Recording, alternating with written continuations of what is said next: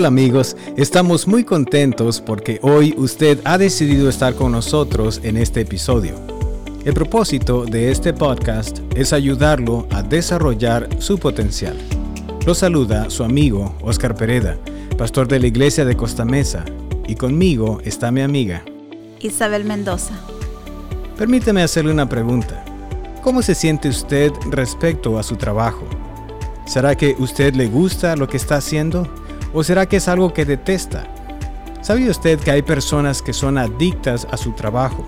Como consecuencia, descuidan su salud, sus relaciones y cosas importantes en su vida. Aunque esto suena como un gran problema, en realidad no es este el problema, sino más bien la manifestación de un problema más serio. Quédese con nosotros y descubra cómo puede solucionar este problema. Permítame compartirle una cita por Dale Carnegie, cita respecto al trabajo. Cerca del 90% de las cosas en nuestras vidas son positivas y un 10% son negativas.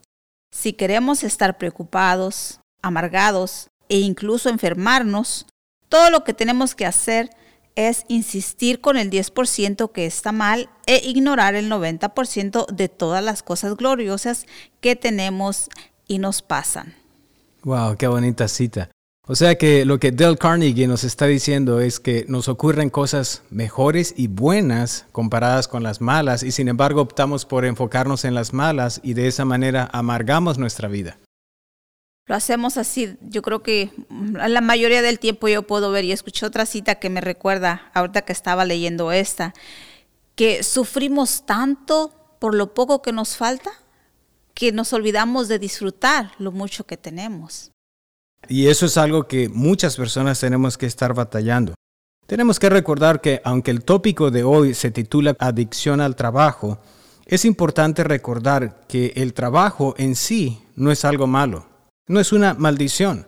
Al contrario, el trabajo fue dado por Dios como una bendición.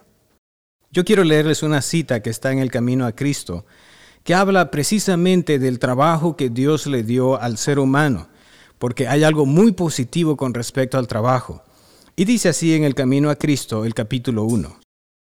Está escrito que Dios maldijo la tierra por causa del hombre, los cardos y las espinas, las dificultades y pruebas que hacen de su vida una vida de afán y cuidado, le fueron asignados para su bien como una parte de la preparación necesaria, según el plan de Dios, para su elevación de la ruina y degradación que el pecado había causado.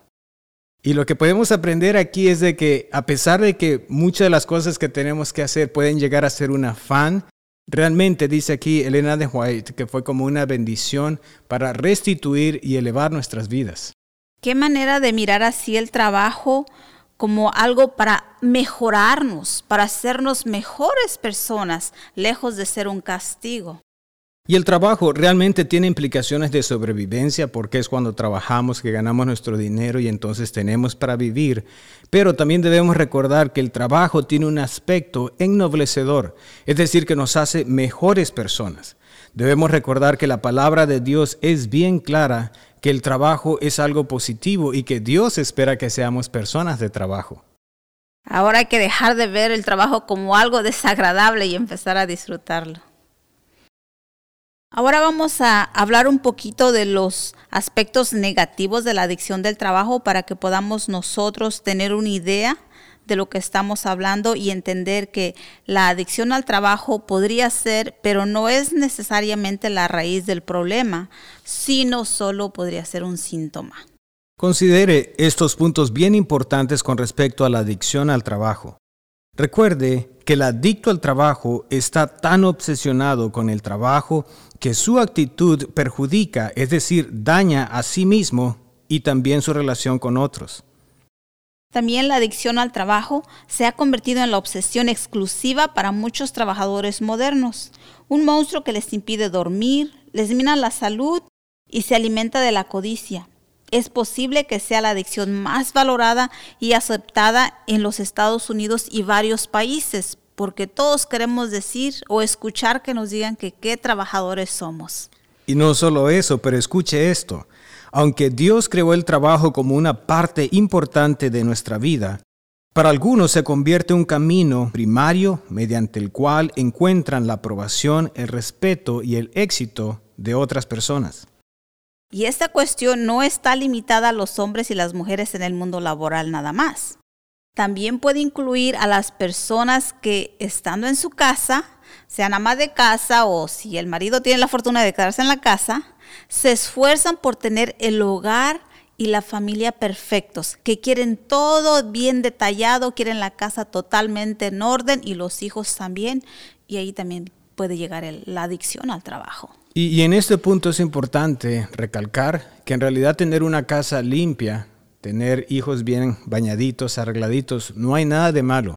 El problema está cuando eso se convierte en una adicción de una manifestación porque realmente queremos lograr la aprobación de otras personas, que cuando vayan a nuestra casa nos digan cosas que realmente queremos escuchar o nos traten como nosotros estamos esperando. Y a consecuencia de eso hacemos todas estas cosas con tal de ganarnos su aprobación y ya no disfrutamos la casa porque nos la pasamos buscando detallitos que hay que limpiarle o a los hijos ni siquiera los dejamos moverse mucho dentro de la casa porque no vayan a descomponer. Y eso entonces se convierte en un lugar tóxico o un lugar donde por el hecho de mantener la casa limpia nos privamos de hacer ciertas cosas. Y ya no disfrutamos lo que es nuestro hogar. Probablemente usted se está preguntando, yo soy una persona muy trabajadora pero ¿será que realmente soy una persona adicta al trabajo? Bueno, ¿cómo podemos darnos cuenta si realmente nos encontramos en la adicción al problema? Lo que vamos a hacer ahorita es presentar algunas maneras en que nosotros podemos detectar si realmente nosotros somos adictos al trabajo. Les vamos a compartir algunos de los síntomas de la adicción al trabajo. Y una viene siendo el énfasis compulsivo sobre el trabajo, porque se considera la vía para obtener el control y el poder sobre la propia vida y la de los demás. Es bueno trabajar bastante, pero cuando son de 60 a 70 o inclusive más horas a la semana, entonces este puede ser un síntoma. El trabajo se entiende como la vía principal por la que una persona se puede sentir aprobada, respetada y que tiene éxito. ¿Y qué tal cuando tenemos esta sensación crónica de urgencia en todo lo que hacemos? Andamos corriendo de un lugar a otro, comiendo lo que se nos atraviese, porque simplemente sentimos que hay una urgencia que tenemos que atender. Y hasta perdemos la capacidad de descansar, porque sentimos que siempre hay algo que hacer y que deberíamos de estar haciendo. O tristemente no podemos disfrutar inclusive lo que estamos haciendo por este sentido de urgencia. Hasta llegamos a ignorar las necesidades emocionales y espirituales de nosotros y de la familia, argumentando que el trabajo nos proporciona un nivel más alto de vida y que gracias a que estoy trabajando tanto, les puedo dar todo lo que tienen. Como les dijimos al principio, una de las manifestaciones más grandes es que destruye las relaciones y los hijos de los adictos por lo regular describen a esta persona como indiferente, irritable, carente de humor y que siempre tiene prisa. Llegamos a valorar el rendimiento por encima de la manifestación de amor y gracia. Siempre está por encima lo que logramos hacer, lo que hacemos, que por el amor que nosotros le podemos dar a nuestra familia. Y pudiéramos decir que una persona que trabaja tanto y gana tanto dinero, su familia va a estar segura, pero no es así. Aparte de la seguridad económica, los miembros de la familia saben que, por lo general, el adicto no acepta sus sentimientos o inquietudes. Los momentos de ocios quedan reemplazados por la competición. Es decir, que simplemente no pueden disfrutar el tiempo con su familia porque eso lo consideran como una pérdida de tiempo. Y lo que ellos sufren también es una lucha con una mala autoestima, rigidez y problemas en sus relaciones íntimas con su familia. Una vez más, no pueden disfrutar y lejos de que están logrando tanto con ese trabajo, tengan una autoestima sana, su autoestima sufre porque es mala. Y por vivir así, lógicamente, trae estrés lo cual estas personas lo ven como algo negativo y trabajan más de manera que puedan derrotar el estrés y eliminarlo de su vida y de esta manera produce más estrés. Muy buenas pautas para podernos analizar y ver cómo estamos. Tal vez estamos trabajando mucho también. El verdadero problema de los adictos al trabajo son estos síntomas, son esto lo que ellos vienen mostrando. Son muy críticos con ellos mismos. No se toleran ni tantito. Se sienten vacíos. Al final de cada día de haber trabajado tanto, lo único que sienten es un vacío, no se sienten ni satisfechos. Sienten la necesidad compulsiva de hacer las cosas perfectas y ser mejores que otros. Se están comparando y siempre están tratando de ser mejor que sus compañeros de trabajo. Sufren por el pasado, su valor como persona solo se refleja en su rendimiento. Así es que si no están haciendo bien o no sienten ellos que están haciendo bien en el trabajo, simple y sencillamente no se sienten que estén dando eh, un buen rendimiento ellos, que lo están haciendo bien las cosas. Creen que el servicio sacrificial incesante es honroso ante Dios y tal vez tomamos mala la idea de que el Señor nos dio el trabajo como una bendición, pero también hay un límite. Entonces ellos sienten que entre más trabajen, están sirviendo al Señor. Y luchan constantemente con el orgullo. Como siempre se están comparando, y siempre están queriendo ser más que los demás y si trabajan más, pues ya se sienten orgullosos de lo que están haciendo. Así que amigos, es importante que considere las diferentes manifestaciones que nosotros podemos experimentar en nuestras vidas como acaba de mencionar, luchan constantemente con el orgullo. Y yo creo que ese no, no es un problema fácil, ni tampoco es un pequeño problema, sino que es un grande problema que eventualmente viene a arruinar nuestras vidas y como consecuencia entonces vamos arruinando también nuestras relaciones, especialmente con nuestros seres queridos.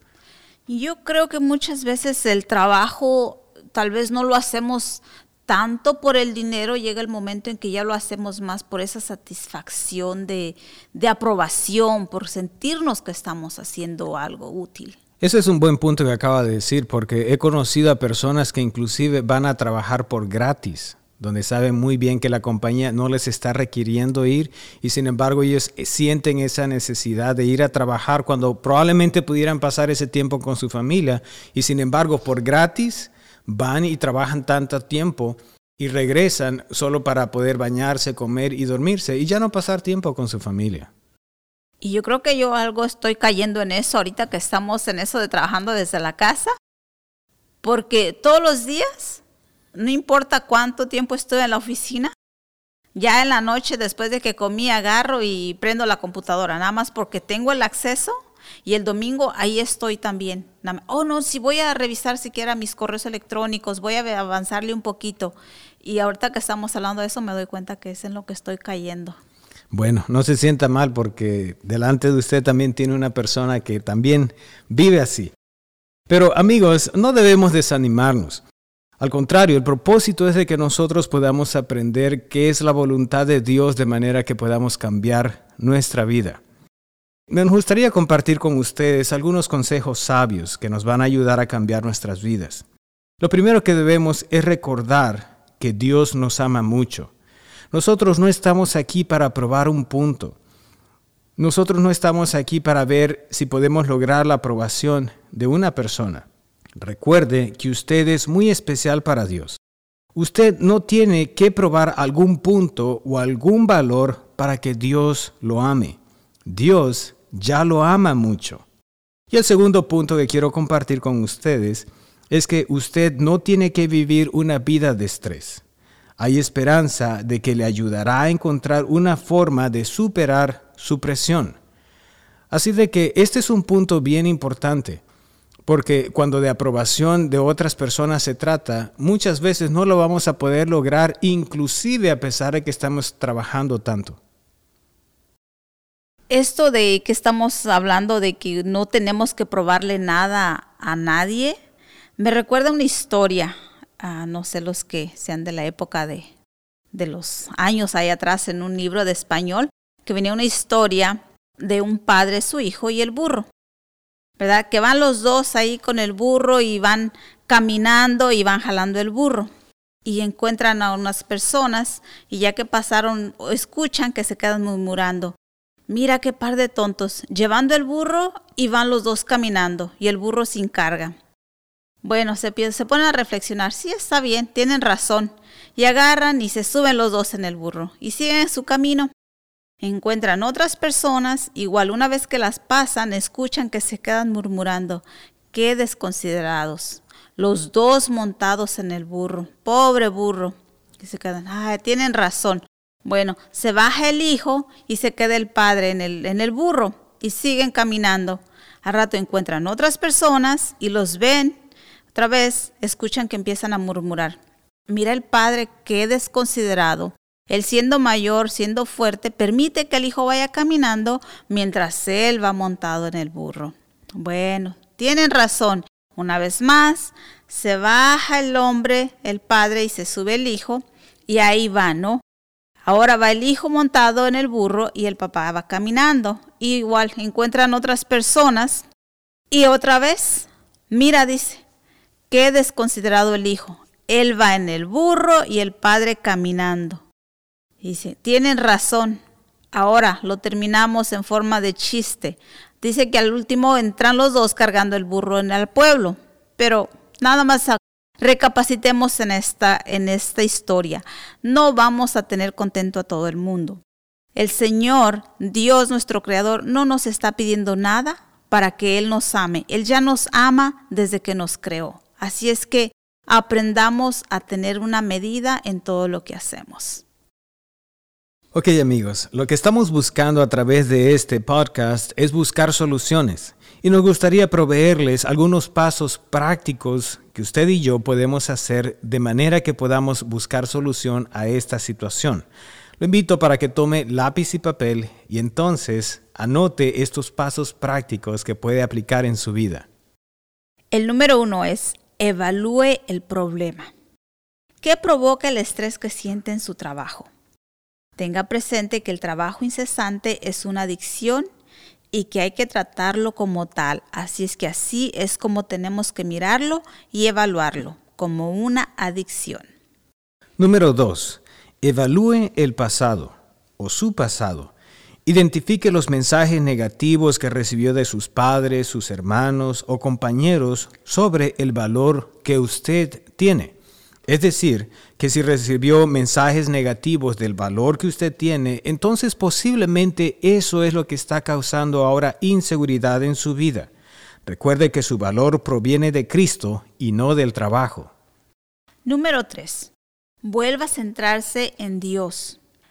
Busque un tiempo diario para la oración, la lectura bíblica y la meditación, que si nos damos el tiempo nosotros de buscar en la palabra de Dios vamos a encontrar todo lo que necesitamos y cómo Dios quiere que nosotros guiemos nuestro día.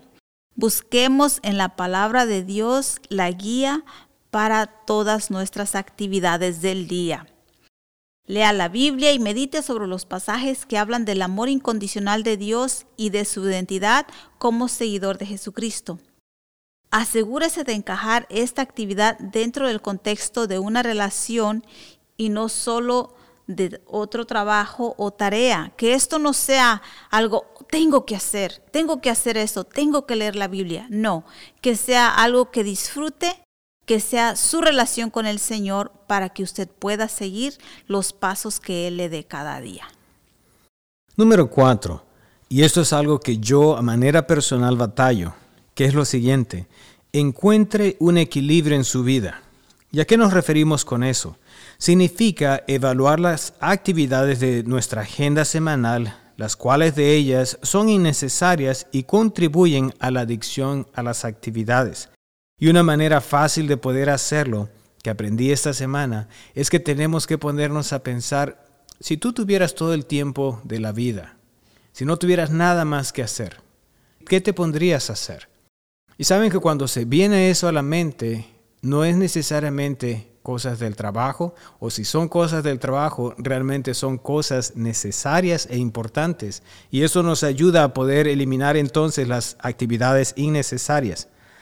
Recuerde también que si nosotros no buscamos un equilibrio entre la relación con Dios, con la familia y el trabajo, entonces esto provoca también un desequilibrio.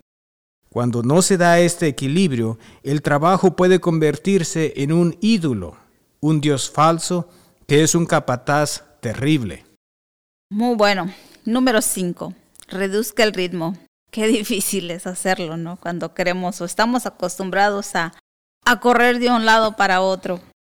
Pero reducir el ritmo es muy importante. Disminuye el ritmo de cada día y busque el descanso. Asegúrese de honrar el cuerpo que Dios le ha dado, disfrutando del descanso y del ejercicio necesario y siguiendo una dieta equilibrada. Si nos estamos trabajando y trabajando y nos afanamos con eso y descuidamos nuestro cuerpo, una vez que nos enfermemos, nada podremos hacer. Así es que dediquemos tiempo al descanso y a cuidar de nuestro cuerpo. Analice maneras en que pueda introducir en su agenda actividades agradables, sobre todo el pasar tiempo con su familia, tener actividades con su familia. El cambio exige un tiempo, así es que si usted decide empezar a hacer estos cambios, debe de tener en cuenta que le va a tomar un tiempo y a medida que intente reducir el ritmo de su vida, Dios se ocupará de las cosas que le preocupan. Usted simple y sencillamente planea hacer los cambios, dese el tiempo, pídale a Dios, como hablamos al principio, pídale a Dios la guía para que usted lo pueda hacer poco a poco cada día. Y una de las mejores soluciones que Dios le proveyó al ser humano, específicamente en este punto que acaba de mencionar de reduzca el ritmo, es el introducir desde el principio el sábado como un día especial donde podemos disfrutar de comunión con Dios y comunión con nuestros seres queridos, nuestra familia, pero también un momento de, reposo, de descanso. De hecho, el cuarto mandamiento, parte de su, descripción es, seis días trabajarás y el séptimo es día de descanso para Jehová. No porque Dios lo necesite, sino porque nosotros somos los que lo necesitamos. Y yo creo que es importante escuchar lo que dice la palabra del Señor, no sentirnos mal por el hecho de que guardamos el sábado, porque al final de cuentas no es una maldición, no es una carga como muchos cristianos creen. El sábado realmente es una bendición de Dios y si nosotros lo seguimos, nuestra vida va a tener un buen ritmo, un ritmo saludable. Qué maravilloso es nuestro Dios, que sabía que íbamos a caer en esta adicción al trabajo, en correr de un lado para otro, que desde el principio nos asignó este bendito día para nosotros poder descansar. Correcto. Y, cuando nosotros no descansamos y pensamos de que vamos entonces a lograr algo si nosotros rendimos tanto y nos ponemos a algún nivel, realmente nuestra vida va a cambiar, pero la verdad es que nuestra vida se perjudica si vivimos de esta manera. Yo recuerdo muy bien cuando estaba en Montemorelos, yo quería eh, estudiar al nivel que estudiaban los estudiantes de, medicina. Y claro, yo estudiando teología, pues eran diferentes áreas. Recuerdo muy bien que los estudiantes de medicina eh, estudiaban hasta tarde, algunos se levantaban muy temprano y constantemente estaban estudiando. Y yo también quería estudiar a ese nivel. Llegó al punto donde tenía tanto sueño y estaba tan cansado en las tardes que recuerdo que leer una página me llevaba una hora al final de cuentas, no entendía lo que estaba leyendo y me pude dar cuenta que realmente yo lo que necesitaba era descanso. Pero lo que me estaba generando el hecho de poder estudiar a ese ritmo no era necesariamente adquirir conocimiento, sino, como dice aquí, buscar la aprobación. Era el orgullo, era el hecho que me dijeran, wow, cuánto sabe esta persona.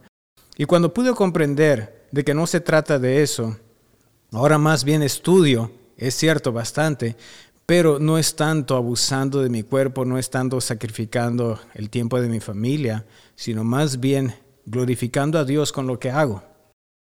Y como dice su palabra, hagamos lo que hagamos, siempre hagámoslo para Él. Si estoy trabajando, yo lo hago para Él, no para los hombres. Y qué importante es que una vez que estamos cansados, descansar y qué hermoso es volver a iniciar porque ya estás realmente, te llenaste de energía y una vez puedes empezar otra vez y como dice usted, ya te puedes concentrar de una mejor manera y puedes tener un mayor rendimiento. Amigos, queremos dejarlo con este pasaje que está en Colosenses, el capítulo 3, versículo 23. Dice así, hagan lo que hagan, trabajen de buena gana, como para el Señor y no como para nadie de este mundo. Amén, qué hermoso. Así de que todo lo que hagamos debemos recordar que es para el Señor Y el Señor que nosotros servimos es un Dios que nos ama, que no nos está exigiendo sobre trabajar con tal de poder ganar su amor y su aprobación.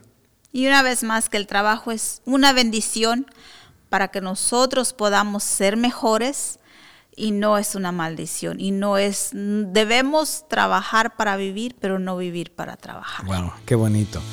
Amigos, queremos agradecerles por haber estado con nosotros. Gracias a José Vázquez por dirigir esta grabación. Se despiden de ustedes sus amigos Isabel Mendoza y Oscar Pereda. Será hasta el próximo episodio.